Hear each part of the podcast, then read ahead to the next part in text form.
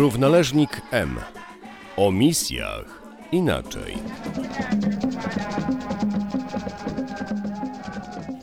Serdecznie witam na równoleżniku M o misjach inaczej, naszym werbistowskim podcaście. Dziś w naszym studio ojciec Adam Klinikowski, który pochodzi ze Świekatowa. To ma miejscowość koło Świecia, można powiedzieć już na skraju Borów Tucholskich, piękne okolice. Misjonarz w Argentynie już od 26 lat kapłan, więc niedawno obchodził swój jubileusz 25-lecia kapłaństwa. Dzisiaj porozmawiamy innymi sporo o duszpasterstwie i o takich wyzwaniach, które myślę, że są dotykane na terenach misyjnych bardziej niż w Polsce. Porozmawiamy sobie o związkach i sakramentalnych, i niesakramentalnych.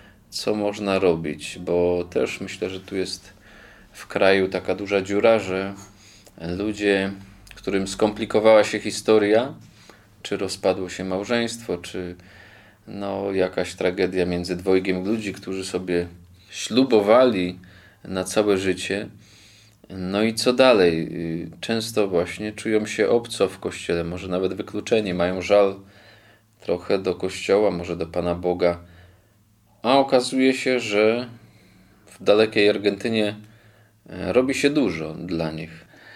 Porozmawiamy o, o tym, jak można piekarnię przerobić na kościół i nadać piękny tytuł takiej świątyni i szczególnie o tym, jak piłka nożna w Argentynie wpływa na pracę duszpasterską. Także serdecznie Cię witam. Szczęść Boże, dziękuję Krzysztofie za to zaproszenie, za możliwość podzielenia się moim doświadczeniem z tej misyjnej pracy w Argentynie. Zaczniemy od Twojej historii, która ma odbicie w tym wyborze, dlaczego Argentyna. Jest ona związana z takim czasem, kiedy jeszcze byłeś klerykiem. W naszym zgromadzeniu jest taka możliwość odbycia takiej praktyki zamorskiej, OTP, ale właśnie jak to wyszło, że to właśnie Argentyna. Czułem taką potrzebę sprawdzenia się, czy mogę dostosować się do innej kultury, do innej rzeczywistości, czy taka praca misyjna jest naprawdę dla mnie, czy też może lepiej byłoby, gdybym został w Polsce, czy to w animacji misyjnej, albo w jakimś innym duszpasterstwie. Przyszły zaproszenia na odbycie OTP w Ganie, w Brazylii i w Argentynie, więc pomyślałem sobie, dlaczego nie Argentyna? Zwłaszcza, że mogłem nauczyć się języka hiszpańskiego, a on posłużyłby mi w końcu w pracy w całej Ameryce Łacińskiej.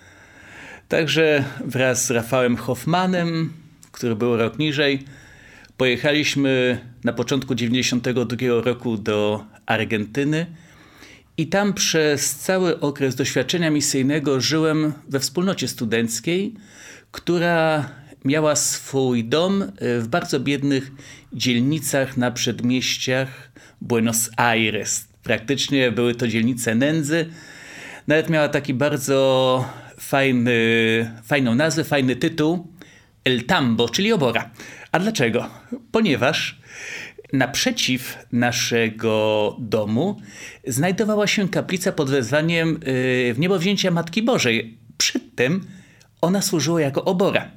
Później ludzie zajęli ten teren, no i z obory zrobiło się kaplicę, a w domu, gdzie przedtem żyli bracia zakonni, którzy w swoim czasie doglądali bydła, no zamieszkaliśmy studenci, klerycy plus dwóch kapłanów, którzy towarzyszyli nam w tym czasie formacji. Więc jeszcze oprócz piekarni wychodzi temat obory. No, Pan Bóg ma swoje drogi, w końcu Jezus też urodził się w stajni dla owiec. Nie było dla niego miejsca w gospodzie wśród ludzi. Bardzo często właśnie zaczynamy pracę misyjną w takich warunkach, bym powiedział, spartańskich, ubogich, ale to, co ważne, to przede wszystkim bycie bliżej ludzi. Co prawda w Rafael Calzada było duże seminarium, które w swoim czasie przygotowało wielu misjonarzy argentyńskich do pracy na misjach, to jednak e, potem to seminarium opustoszało, nie było aż tyle powołań z jednej strony, więc e, zmieniło się w dom rekolekcyjny, natomiast my studenci poszliśmy troszeczkę bliżej ludzi. Z jednej strony po to, aby doświadczyć tej rzeczywistości, ale też pokazać, że Kościół jest blisko nich. I było to dla mnie takie naprawdę e, bardzo ciekawe, bardzo mocne doświadczenie. Ja wyszedłem z seminarium dobrze yy, ustrukturowanego, gdzie wszystko było na czas.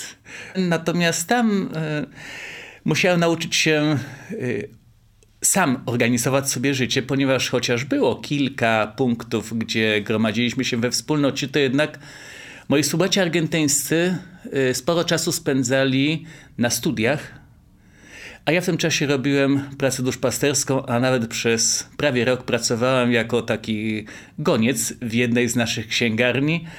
A to z jednej strony, żeby mieć doświadczenie też takie misyjne, co to znaczy pracować w Argentynie. Wiele osób, wielu studentów zresztą zarabia w ten sposób na swoje życie, na swoje studia. A z drugiej strony w naszej księgarni potrzebowano przez pierwsze miesiące roku, gdzie sprzedaje się dużo podręczników. Ja właśnie wyszedł też katechizm Kościoła katolickiego, więc potrzebowałem takiego gońca. Y, przynieść, zanieść, pozamiataj. No i ja tam pracowałem, a z drugiej strony już było takie bardzo ciekawe doświadczenie, ponieważ nasza wspólnota na miesiąc miała 1000 peso. W tamtym czasie to było 1000 dolarów. Z tego żyliśmy, z tego utrzymywaliśmy się. Kwestia zakupów jedzenia, środków do czyszczenia, do prania, i też naszych przejazdów w autobusach, no mieliśmy taki mały budżet, tam było nas dziesięciu, więc też potrzebowaliśmy troszeczkę poszerzyć ten budżet, no i jako, że była okazja popracowania, też popracowałem.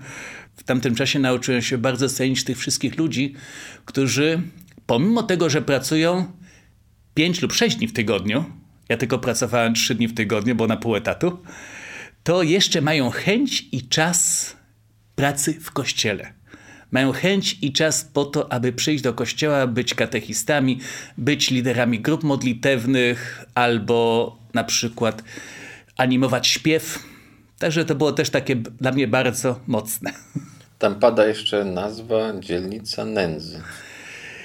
Jedną z takich bardzo smutnych rzeczywistości w całej Ameryce Łacińskiej, myślę, że też na wielu innych kontynentach są y, właśnie te dzielnice nędzy, które powstają na obrzeżach wielkich miast. Na przykład stolica Argentyny, Buenos Aires, ma w ramach granic administracyjnych 3-3,5 miliona mieszkańców, natomiast około 10 milionów żyje na obrzeżach, z czego przynajmniej połowa to yy, naprawdę bardzo biedni ludzie, którzy ledwo wożą, wiążą koniec z końcem. Natomiast dlatego, dlaczego oni przyjeżdżają do miast po prostu w poszukiwaniu lepszego życia. Z jednej strony być może łatwiej jest zdobyć jest pracę, ale też jednym z takich powodów, i to naprawdę było dla nas wielkim zaskoczeniem, to była kwestia dostępu do służby zdrowia. Tak jak mi mówili y, właśnie ci ludzie, którzy mieszkali na tamtym terenie co prawda ja mieszkałem na wsi, miałem swoje pole, miałem co jeść, ale jeżeli mój syn, moja córka się rozchorowały, to ja miałem do najbliższego szpitala, a ten szpital tak naprawdę to był po prostu punktem zdrowotnym, coś na kształt naszego ośrodka zdrowia na wsi. Miałem 50 kilometrów, a do mnie karetka nie dojechała. Więc jeżeli ktoś miał zawał serca, to był wyrok śmierci. Natomiast tutaj, w dzielnicy nędzy, chociaż żyjemy bardzo skromnie, to jednak ja mam tutaj do ośrodka zdrowia dwa kilometry. Do mnie karetka może dojechać. A poza tym moje dzieci mają możliwość pójścia do szkoły. A tam co najwyżej dzieci kończyły zwykle swoją edukację na poziomie podstawówki, ponieważ już pójście do szkoły średniej było czymś bardzo wymagającym kwestia odległości też płacenia czesnego, coś w tym rodzaju, więc sporo dzieci argentyńskich właśnie z prowincji, takiej głębokiej prowincji, po prostu kończyło swoją edukację na poziomie podstawówki. Poznałem Cię głównie przez fotografię. Wcześniej nie mieliśmy okazji się spotkać, ale w naszej bazie e, werbistów padły mi w oko te właśnie zdjęcia gdzieś z Twoją sylwetką to były zdjęcia przedstawiające gdzieś jakieś wyprawy, domyślam się, na wioski. I tak pamiętam mm, takie dwie płaszczyzny. Z jednej strony taką widoczną Twoją radość i pogodę ducha, a wokół właśnie ubogość, prostota, nawet wygląd tych kościołów, e, kaplic, bardzo taki prosty. Opowiedz e, właśnie troszkę o ludziach, do których docierałeś, e, o kulturze tych regionów, gdzie, gdzie byłeś. Po święceniach wróciłem do Argentyny i przez pierwszych 16 lat pracowałem w wielkich miastach w stolicach dwóch województw. E, to była też praca z ludźmi ubogimi, ale na przedmieściach wielkich miast. Natomiast potem ostatnie 7 lat spędziłem e, w miejscowości El Soberbio. Jest to mała miejscowość na granicy argentyńsko-brazylijskiej, na brzegu wielkiej rzeki Urugwaj. I tam spotkałem się z rzeczywistością dla mnie całkowicie nieznaną. Było to jakby nowe odkrycie, wejście w zupełnie inną sytuację. Ja się tam czułem jako taki nowy misjonarz, który musi wszystkiego uczyć się od nowa. Poczynając od języka, bo spotkałem się nie z argentyńskim, znaczy z hiszpańską, z argentyńską wersją hiszpańskiego, ale z takim dialektem, który tam nazywają portuñol, mieszanka hiszpańskiego z Argentyny z brazylijskim. Natomiast okazuje się, że zarówno Argentyńczycy, którzy urodzili się bardziej w centrum kraju, czy też Brazylijczycy, którzy gdzieś tam się urodzili właśnie w centrum Brazylii, też nie znali tego dialektu. Także musiałem nauczyć się nowego języka, a przede wszystkim nowej, nowej rzeczywistości, ponieważ okazało się, że ta parafia jest bardzo rozległa, ponad 1800 km2, 40 kaplic dojazdowych. Większość z nich właśnie położona na tak zwanych koloniach, to takie małe osady wiejskie, gdzie ludzie są również rozproszeni. Nie ma czegoś na kształt naszych wiosek, gdzie jest kilkanaście rodzin, które żyją razem.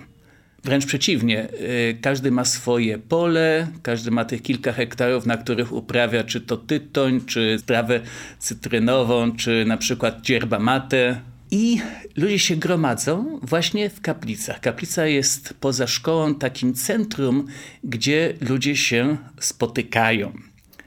Tak naprawdę wspólnoty są bardzo małe, Czasami jedziemy do wspólnoty katolickiej, która ma zaledwie 6-10 rodzin, czasami ta wspólnota dochodzi do 50 rodzin. Więc no, kaplice budują ludzie i budują tak jak swoje domy. Czyli są to kaplice drewniane, bardzo proste. Jest kaplica, jest szkoła, bo zwykle budowaliśmy kaplice, albo wspólnoty lepiej, budowały kaplice y, blisko szkoły, z jakiegoś powodu to miejsce było wybrane, więc myśmy też szukali jakiegoś miejsca tak centralnego, blisko szkoły, no i przede wszystkim bardzo, bardzo często tam obok naszej kaplicy było też boisko. Więc inny, inne miejsce, gdzie ludzie prowadzą swoje życie społeczne. A jak już jesteśmy przy tym regionie, w którym te ostatnie 7 lat e, pracowałeś, to skoro dobrze pamiętam, to właśnie tam trzeba było czy to prawda, dostosowywać plan tej pracy duszpasterskiej do, do programu rozgrywek piłki nożnej? Tak. I to nie chodzi tutaj o mecze e, reprezentacji Argentyny czy Brazylii, ale chodzi o tak zwaną ligę lokalną, czyli rozgrywki sportowe między e, drużynami z sąsiednich e, kolonii. Dla nich jest to takim centralnym punktem życia społecznego. Przede wszystkim również z tego powodu, że nie ma tam telewizji. Środkiem komunikacji, który dociera, które tak naprawdę przesyła informacje, to jest radio. Internet dopiero co wchodzi, więc y, ludzie spotykają się przede wszystkim na boisku. I w jednej ze wspólnot okazało się, że kiedy przyjeżdżałem na mszę święto, no to tej samej soboty po prostu była liga. I na początku trochę się denerwowałem, złościłem, no bo moi katolicy byli na boisku. Co najwyżej przychodziły dzieci, kilka kobiet, no a nasi mężczyźni grali. W końcu z okazji odpustu mówię, coś musimy zrobić. Siedliśmy tam sobie z komisją tej kaplicy, no i w tym momencie e, doszliśmy do takiego salomonowego rozwiązania. Ja przyjeżdżałem na kaplicę, a jeszcze trwał mecz, to ja po prostu czekałem, aż skończy się na przykład druga połowa meczu. Jak mecz się skończył, to nie zaczynał się następny mecz, tylko miałem godzinę czasu na odprawienie mszy świętej. I katolicy, nie tylko dzieci, kobiety, bo to była sobota, więc w sobotę jest, są rozgrywki Ligi Mężczyzn. Kobiety mają w niedzielę rano. Więc y, piłkarze, czasami jeszcze y, w korkach, y, poplamionych koszulkach, spoconych czy też wybłoconych spodenkach, przychodzili na mszę świętą. No, msza święta musiała się skończyć w okolicach godziny, ale w międzyczasie pozostałe zespoły czekały. Dlaczego moje pozostałe zespoły? Bo jedną z tych takich cech charakterystycznych parafii pod wezwaniem Chrystusa Króla w El Soberbio było to, że chociaż na terenie parafii mieszkało ponad 25, może nawet 30 tysięcy osób, to tylko około 30% to katolicy. Pozostali to luteranie, trochę baptystów, dużo sekt i bardzo wiele osób i rodzin, które nie czuły żadnej przynależności do kościoła. Mówiły: Ja wierzę w Pana Boga, ale ja wierzę po swojemu. Tak więc yy, piękną rzeczą było to właśnie, że udało nam się dojść do jakiegoś rozwiązania i nawet osoby, które nie były katolikami, no po prostu czekały, no bo Panu Bogu też trzeba dać czas. Więc oni w tym momencie przygotowywali już swoje asadko, napili się jakiegoś piwka. No, ja musiałem skończyć w ciągu godziny mszę świętą, no i potem już zostawałem też, żeby zobaczyć ewentualnie drugi mecz, no i później wraz z nimi podzielić się, czy pocieszyć się tym obiadem, które tam przygotowywali. Pierwsze lata poświęceniach kapłańskich, jak już po studiach skończonych w Polsce, wracasz do Argentyny. No i twoja praca, już, już nie wracasz do Buenos Aires, ale właśnie pierwsze trzy lata pracujesz w, w Posadas. Jak się różnił ten teren i czy było ci łatwo już, czy łatwiej pracować tam? Znaczy na pewno był, y, była to inna praca, ponieważ y, parafia, na której się znalazłem, już nie była tylko taką parafią z marginesu. Y, to znaczy, to było takie wielkie osiedle, gdzie y, były również bloki mieszkalne, były domki rodzinne i były też lepianki, czy tam domki sklecone z blachy, z tektury, czy z drewna, więc mieliśmy taki przekrój społeczny. To była sypialnia tak naprawdę dla stolicy tej naszej prowincji, Posadas. Nazywało się Villa Cabello. Prawie nie było tam przemysłu, więc ludzie, jeżeli szli do pracy, to szli do pracy, znaczy dojeżdżali autobusem czy czymś do miasta. No i właśnie tam jedną z rzeczy, którą się nauczyłem, to organizacja pracy duszpasterskiej. E, kwestia tego, że trzeba planować wszystko, zrobić plan duszpasterski i to, co mi zaimponowało, to wizja duszpasterska y, mojego pierwszego proboszcza argentyńskiego. Nazywał się Juan Markiewicz. Takie bardzo polskie nazwisko, ponieważ jego przodkowie wyemigrowali z dawnej Galicji, to było na terenie mniej więcej wschodniej Polski, zachodniej Ukrainy, on dokładnie nie wiedział skąd. I za chlebem, za ziemią przeniesie się właśnie do prowincji Misiones. Urodził się w Argentynie i wstępuje do nas już jako Argentyńczyk, ale zawsze był dumny z tych polskich korzeni. A to, czego od niego się nauczyłem, to wizja duszpasterska, zaplanowanie czegoś na kilka lat do przodu, przygotowanie tego i później wprowadzenie w życie. Także to było takim naprawdę wielkim dla mnie wielkim, mocnym doświadczeniem i przede wszystkim ta misyjność, wyjście do ludzi, nie czekanie, aby ludzie przyszli do nas. I tak naprawdę zaczęło się to, znaczy stało się tą częścią mojej pracy, ponieważ na wszystkich parafiach, gdzie pracowaliśmy, na przykład z okazji odpustu, organizujemy tak zwaną misję. Misja polega na tym, że odwiedza się wszystkie rodziny, katolickie i niekatolickie, nieważne, które mieszkają na terenie danej wspólnoty, i zaprasza się te rodziny właśnie na czy to triduum, czy na nowennę, czy na jakieś rekolekcje. Ale chodzi o to, żeby odwiedzić te wszystkie rodziny, nawet te, które nie mają jakiegoś poczucia przynależności do Kościoła katolickiego, poinformować z jednej strony, co robi dana wspólnota.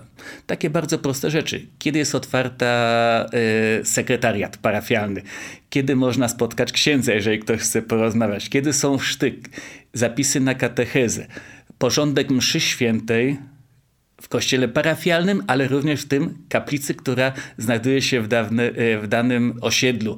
Y, kiedy spotykają się grupy biblijne, kiedy spotyka się Legion Maryi, na przykład, żeby modlić się różańcem. Tego typu rzeczy, a z drugiej strony zaproszenie.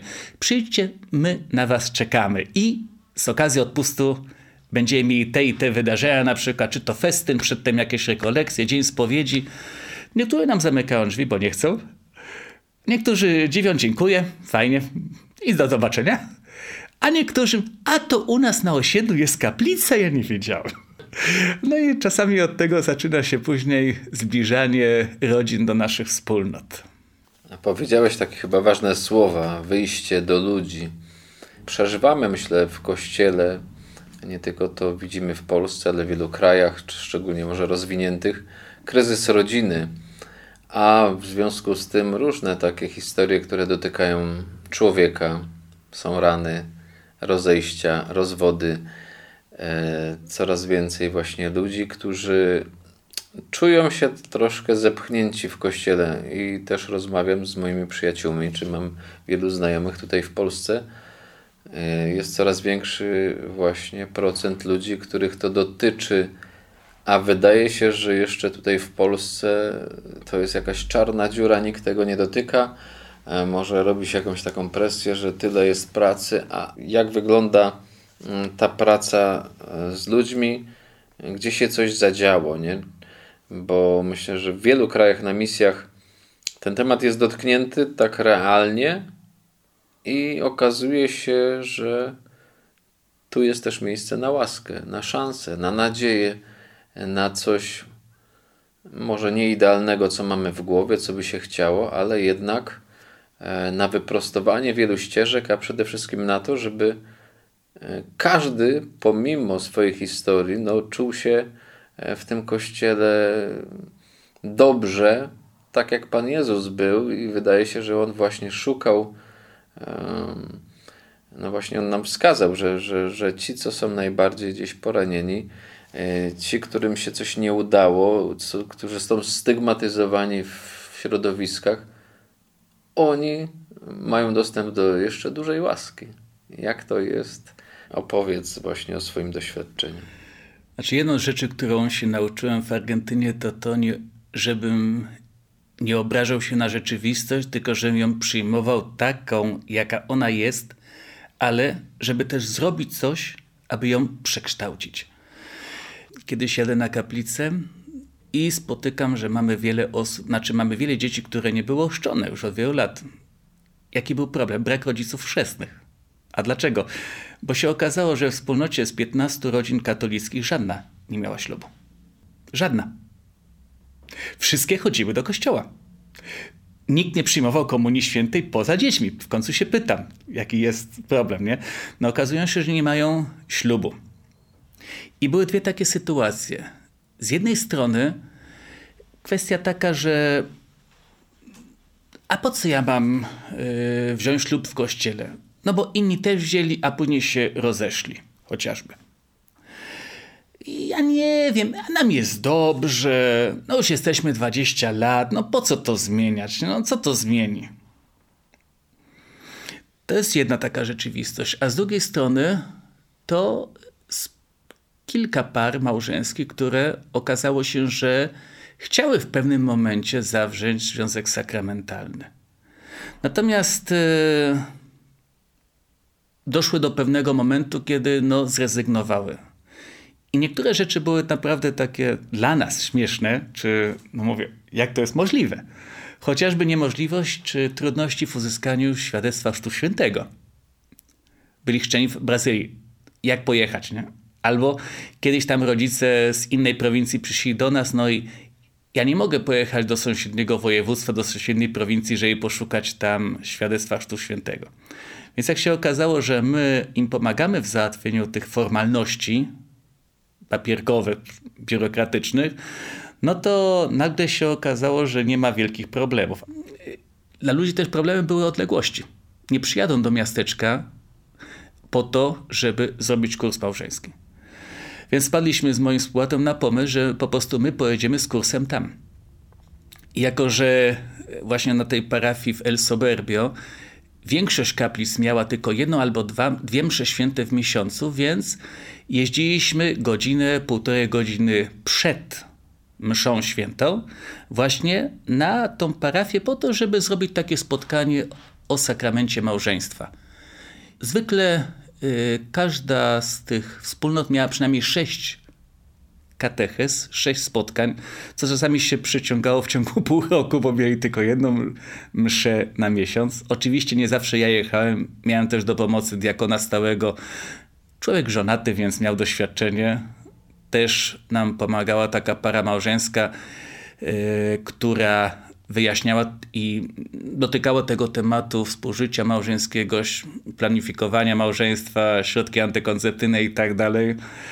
No ale jak się okazało, że zaproponowaliśmy właśnie kurs katechezy małżeńskiej na kaplicach, to w jednej z takich kaplic y, uczestniczyło sześć par, z czego pięć przyjęło później sakrament małżeństwa, a szósta się rozeszła. Co też było czymś dobrym, bo pani zdała sobie sprawę, że po prostu to, co jest, to nie jest miłość, tylko było coś takiego toksycznego, była z tym facetem tylko dlatego, że on był ojcem trójki jej dzieci, natomiast nie było tam miłości, więc wolała rozejść się. Nie mieli ślubu, nie było problemów. No i później w końcu znalazła następnego pana, z którym tak, zawarła związek małżeński chociażby. Także to jest, to jest taka jedna, bym powiedział, działka, e, czy jeden sposób pracy. Druga rzeczywistość to jest taka, że też spotykamy się z wieloma osobami, z wieloma rodzinami, gdzie albo nie ma chęci, albo nie ma możliwości dostąpienia do sakramentu y, małżeństwa. I jedną rzeczy, którą się nauczyłem, to, że Kościół jest otwarty. Kościół jest domem dla wszystkich. Wszyscy mogą wejść. Drzwi są otwarte zawsze. I to, że w tym momencie jeszcze nie ma ślubu, może w przyszłości będziesz miał, może w przyszłości to odkryjesz, może nigdy, ale to nie oznacza, że jesteś poza Kościołem. A dlaczego? Bo też jesteś rodzicem. I na przykład wielką pomocą y, przychodziła nam katecheza rodzinna. Y, dzieci przygotowujące się do pierwszej komunii czy do bierzmowania, ale zwłaszcza do pierwszej komunii, y, bardzo prosiliśmy rodziców o to, aby towarzyszyli swoim dzieciom. I żeby oni byli pierwszymi katechistami. Zresztą oni się o tego zobowiązali na Chrzcie Świętym. Ja zawsze to przypominam. Ja ciebie nie zobowiązałem, żebyś ty przyszedł tutaj ochrzcić syna. Ty prosiłeś o chrzest, ty obiecałeś Panu Bogu, że go wychowasz w wierze katolickiej, więc przynajmniej musisz jeszcze towarzyszyć Twojemu synowi na katechezie i na mszy świętej, jak jest prześwięta Twojej kaplicy, aż do czasu, jak on przyje pierwszą komunię świętą. Potem to możesz powiedzieć, że już coś tam zrobiłeś. Także na przykład na katechezie rodzinnej też bardzo pokazywaliśmy, że mówię, dobra, nie możesz mieć ślubu z różnych powodów, ale to nie oznacza, że jesteś poza Kościołem. I jedną z takich pięknych rzeczy, które tam doświadczyłem, to to, że Kościół to nie tylko oczywiście księża, to wszyscy ochrzczeni. I wobec tego wszyscy jesteśmy współodpowiedzialni za Kościół. Chociażby kwestia tego, że praktycznie wszystkie duszpasterstwa były otwarte na wszystkie osoby, poza jednym. Nie mogli być nadzwyczajnymi szafarzami Komunii Świętej. No jak ty nie możesz przyjmować komunii, też nie możesz jej zamosić, za, zawozić chorym.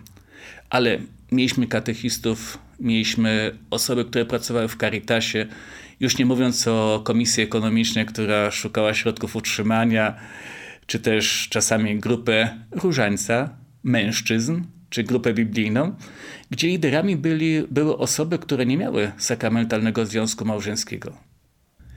W każdym razie bardzo staraliśmy się o to, aby wszystkie osoby czuły się jak u siebie w domu i tylko tak na koniec, tylko taki jeden gest, którym spotkałem się właśnie na tej ostatniej parafii, nie ja go wymyśliłem, ksiądz, który pracował przede mną, taki Hindus, y, on to wprowadził, ale naprawdę y, bardzo to mi się podobało i też przede wszystkim było takim pięknym gestem otwartości naszej wspólnoty na ludzi, Dlatego, że kiedy e, podczas mszy świętej ludzie przybliżają się do, do komunii, żeby otrzymać już y, komunię świętą, to w tym momencie przychodzili wszyscy, również małe dzieci i te osoby, które żyły w związkach niesakramentalnych albo które nie mogły przystępować do komunii i one o tym wiedziały.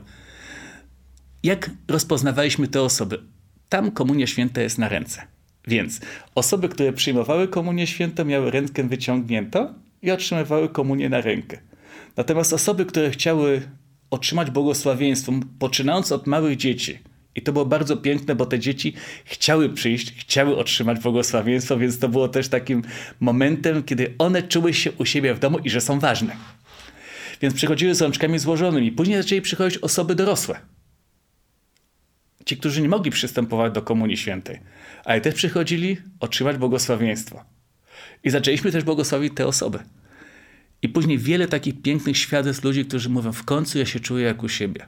W końcu wiem, po co przychodzę na mszę świętą, bo ja przychodziłam, ja słuchałem tego Słowa Bożego, no piękne kazanie, ale jak przychodzi moment Komunii Świętej, to ja zawsze czułam się poza wspólnotą.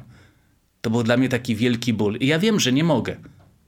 Pamiętam tego pana, który też jest szefem naszej grupy ekonomicznej. Piękne świadectwo nawrócenia, no ale on wie, że on to, zało- on to zawalił, bo on opuścił swoją pierwszą żonę. Dopiero się nawrócił przy katechezie rodzinnej z drugą żoną. I on wie, że on jest winien. On wie, że on zawalił tą samą sprawę. Nie? I mówię, jak on zaczął przychodzić, żeby otrzymać to błogosławieństwo, nie, to dla niego to, to jakby, jakby łaska na mnie spływała. Nie? Dla niego to jest najważniejszy moment w całym tygodniu. I mówię, to facet 50 lat i ci przychodzi z rączkami jak aniołek. Jak otrzymuje to błogosławieństwo, no to mówię, no to widać po nim, że to, że to przeżywa. Nie? A w końcu taki prosty gest. Kto nam zabroni błogosławić ludzi?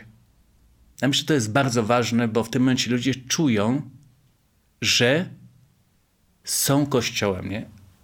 13 lat pracowałeś w Rezystencja, to połowa tego czasu w Argentynie.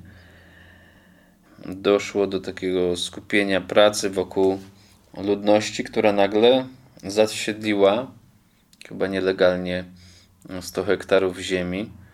To było 1100 rodzin, e, które nagle się tam znalazły w takich szczególnych okolicznościach. I tam też przyszedł kościół. I niespodziewanie doszło do budowy mm, świątyni w ciekawym miejscu.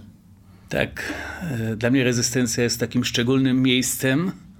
Kiedy po czterech latach bycia wikarym objąłem tą parafię jako proboszcz, to w następnym roku wydarzyło się właśnie e, takie nielegalne zajęcie e, terenu na obszarze naszej parafii. W swoim czasie to był wojskowy poligon. Natomiast już od wielu lat wojsko po prostu nie używało tego terenu, chociaż były inne plany wykorzystania go. Natomiast dokładnie tydzień przed wyborami prezydenckimi, pewnej nocy ponad 200 osób zajęło nielegalnie ten teren i po dwóch miesiącach teren już zamieszkiwało, tak jak wspomniałeś, 1100 rodzin. Kilka razy już ludzie próbowali zająć ten teren, natomiast zawsze pojawiała się żandarmeria wojskowa, jakiś tam nakaz sądowy, aby wyeksmitować tych ludzi. Jednak tym razem, jako że odbyło się to na tydzień przed wyborami prezydenckimi, nikt nie chciał interweniować. Stary rząd? Stracić reputację. Oczywiście. Stary rząd, ani opozycja. Także po kilku miesiącach już po zmianie rządu okazało się, że jest już tyle osób, że po prostu władze machnęły na to ręką, a nam przybył, przybyło nowe wyzwanie. Ponieważ większość rodzin to katolicy. Także rozpoczęliśmy najpierw odprawianiem mszy świętych na skrzyżowaniu dróg, na różnego rodzaju nieużytkach, aż po prawie roku pewna babcia, która mieszkała na tym terenie jeszcze przed tym nielegalnym zajęciem, powiedziała nam, żebyśmy zajęli ruiny starej piekarni wojskowej. Była ona całkowicie zarośnięta, brakowało jednego narożnika, nie miało też dachu, no ale był to teren, który jeszcze nikt nie zajął. Także no my też, tak jak ludzie, bez żadnego pozwolenia zajęliśmy ten teren i rozpoczęliśmy odprawienie mszy świętej.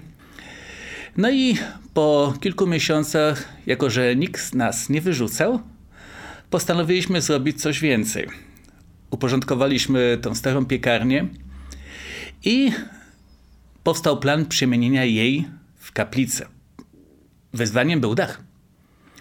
Na szczęście pewna pani obiecała mi, że kiedyś kupi blachy na dach dla jakiejś kaplicy. Ona po prostu złożyła taki ślub Matce Bożej, prosiła o to, aby jej syn dostał się na studia.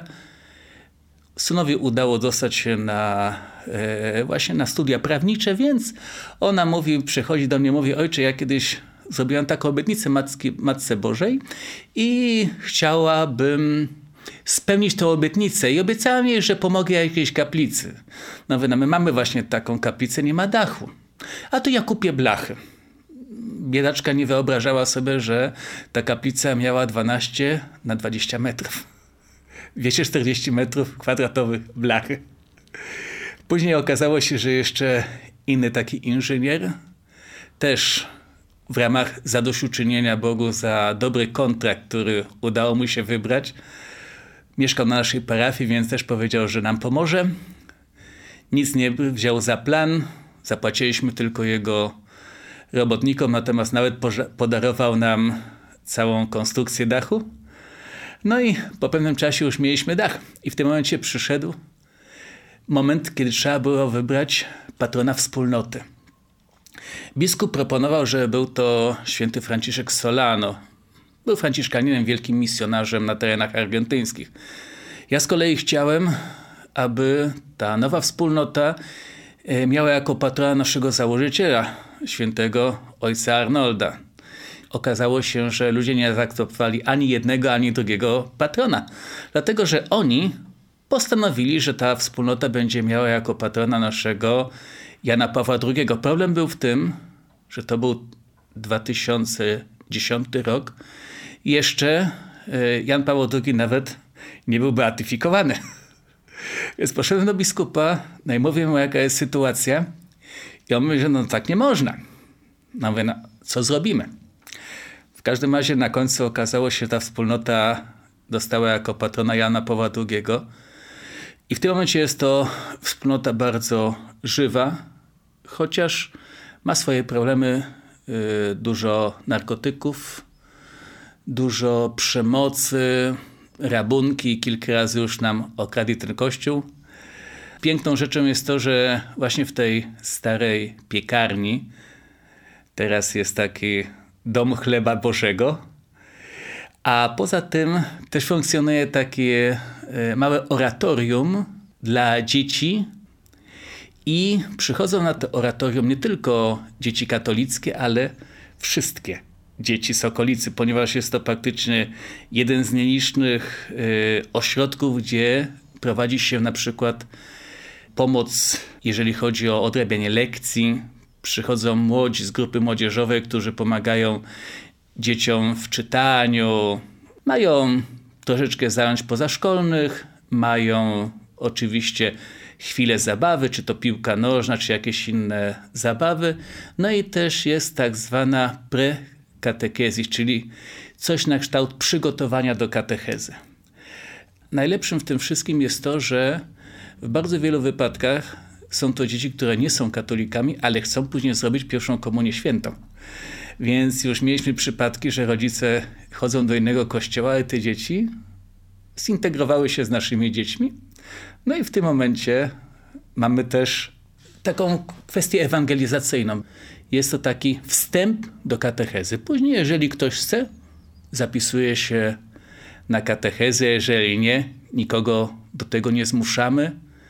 No ale widać, że właśnie takie akcje, takie miejsca, gdzie robi się rzeczy charytatywne, też bardzo nam pomagają w ewangelizacji. Argentyna od dawna kojarzona jest z dobrą piłką nożną. z dobrym winem. Niektórzy powiedzą, o, słynna asado, wołowina, jedna chyba z lepszych na świecie. E, inni może dorzucą jeszcze yerba mate e, w jakichś od, nowych odmianach, ale to też kraj, który boryka się z ogromną inflacją. E, drugi kraj w Ameryce Łacińskiej pod tym względem po Wenezueli, czyli też ogromne problemy ekonomiczne, więc jest sporo osób biednych. Powiedz, jak Kościół sobie radzi też w tym pomaganiu aby ta pomoc właśnie była rozsądna. Jedną rzeczy, której nauczyłem się właśnie tam w rezystencji, a później przyniosłem to również na pracę duszpasterską w El Soberbie, czy już na prowincji, to to, żeby Caritas była Caritas misyjną. Żeby ta pomoc nie oczekiwała na ludzi w jakimś tam centrum, w jakimś budynku Caritasu ale żeby wspólnota chrześcijańska, wspólnota katolicka wychodziła na spotkanie tych biednych ludzi. Jak to tak w praktyce się odbywa? E, co prawda mamy Centrum Caritasu, mamy salkę, gdzie Caritas obsługuje, umówmy się. Jest otwarty dwa czy trzy razy w tygodniu, po cztery godziny. Pracują tam wszyscy wolontariusze, także ten czas, który mogą poświęcić pomocy biednym jest ograniczony, ale sekretem takiej dobrej pracy Caritasu jest to, żeby wspólnota też zbliżyła się do osoby czy do rodziny, która potrzebuje tej pomocy, żeby nawiązał się jakiś kontakt z tymi rodzinami. Na przykład jedną rzeczy, którą tam praktykuję już od wielu lat jest to, że ja jako kapłan, jako ksiądz nigdy nie daję pomocy materialnej.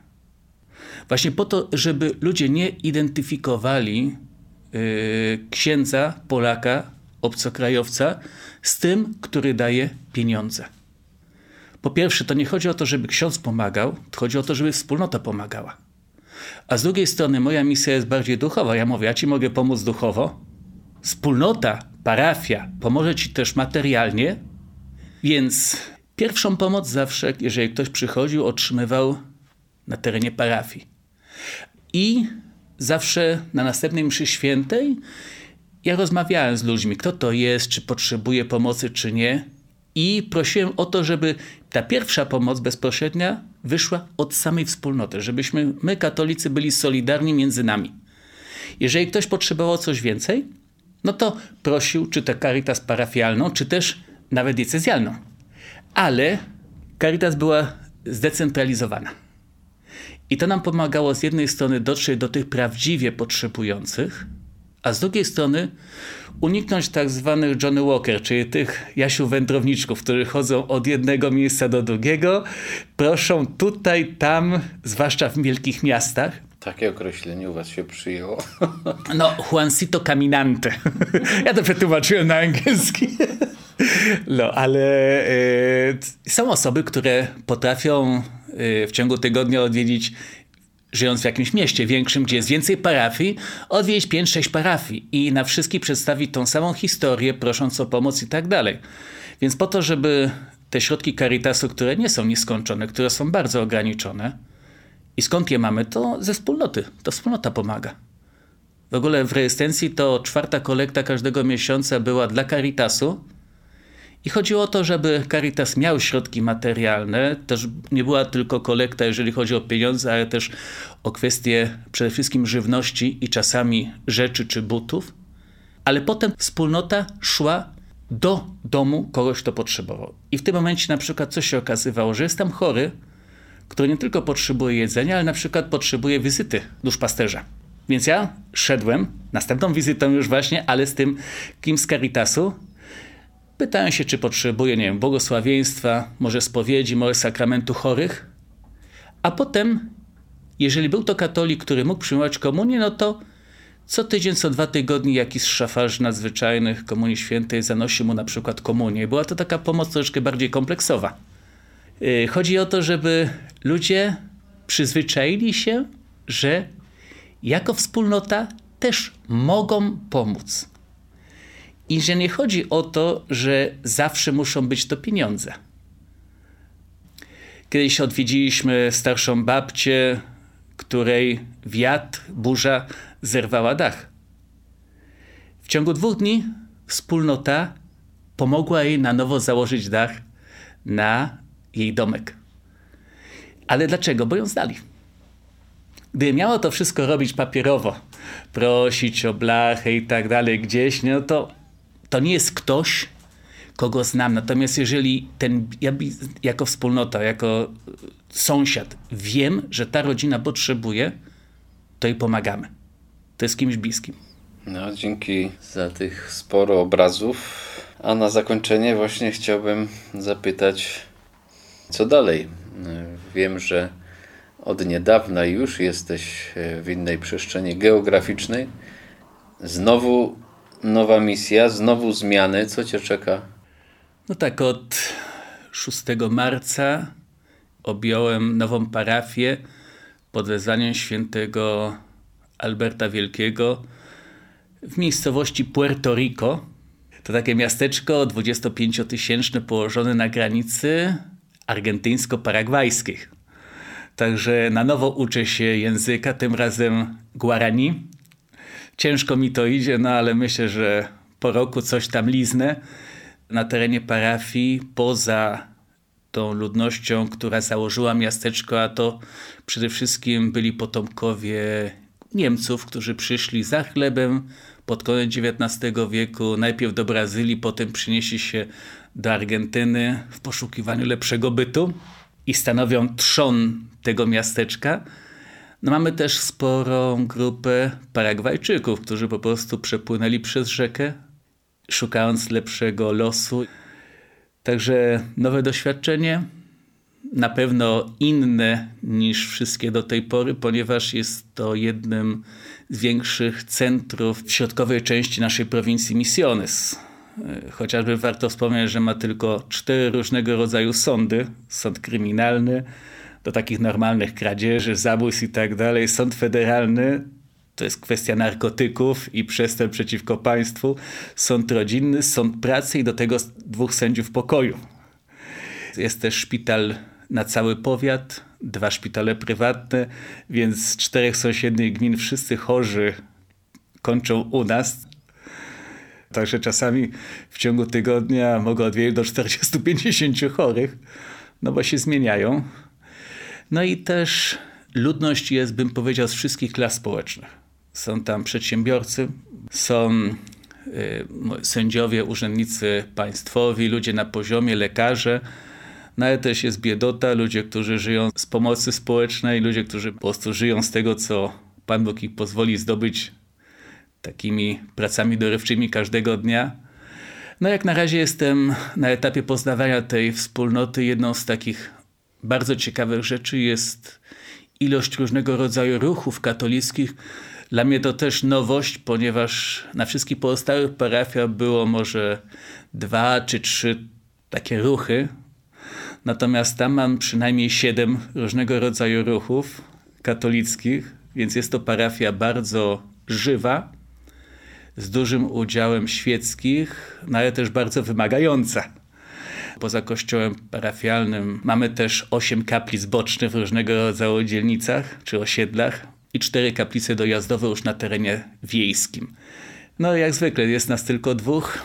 Ja i Carlos z pochodzenia Argentyńczyk, pięć lat starszy ode mnie. No i nam we wspólnocie jeszcze mamy brata Wiktora, rodem z Paragwaju, który pracuje jako nauczyciel w kilku szkołach dwujęzycznych wśród Indian Guarani.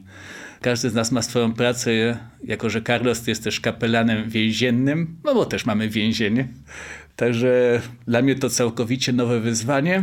No i na razie się uczę nowej rzeczywistości. Proszę o radę i staram się odpowiadać na te wyzwania. Po powrocie z wakacji będziemy mieli wielkie wyzwanie, ponieważ w tym roku ta parafia obchodzi 80-lecie położenia kamienia węgielnego pod budowę kościoła. I w przyszłym roku ta parafia będzie obchodziła stulecie istnienia. Także no też mam takie dwa jubileusze i postaramy się połączyć to wszystko właśnie w jeden ciąg różnego rodzaju eventów. Takim marzeniem dla mnie jest powtórzenie tego doświadczenia, którego nauczyłem się w pierwszym roku mojego pobytu w Argentynie. To znaczy, zorganizowałem na tej parafii, w tym miasteczku, takiej wielkiej misji ewangelizacyjnej, po to, aby dotrzeć do wszystkich rodzin, zwłaszcza katolickich, które mieszkają na tym terenie. No i znowu zaproponować im, aby zbliżyli się do kościoła i zintegrowali z naszą wspólnotą. Tak, czuję, że mogę Cię nazwać misjonarzem granic i tych geograficznych, po których tam kroczyłeś, ale też e, Pan Bóg stawia Cię pomiędzy ludźmi wielu granic, czy też ludzi, którzy mają wiele ograniczeń, więc też życzę Ci, żeby znaleźli się i dobrzy ludzie, i Twoje talenty, i sam Pan Bóg by Ci pomagał to, co jest słabe, przekraczać e, dla dobra e, i człowieka, Kościoła, i nas wszystkich. Ja również dziękuję bardzo i hasta luego. Z ojcem Adamem Klinikowskim, misjonarzem Argentyny, rozmawiał ojciec Krzysztof Kołodyński, werbista.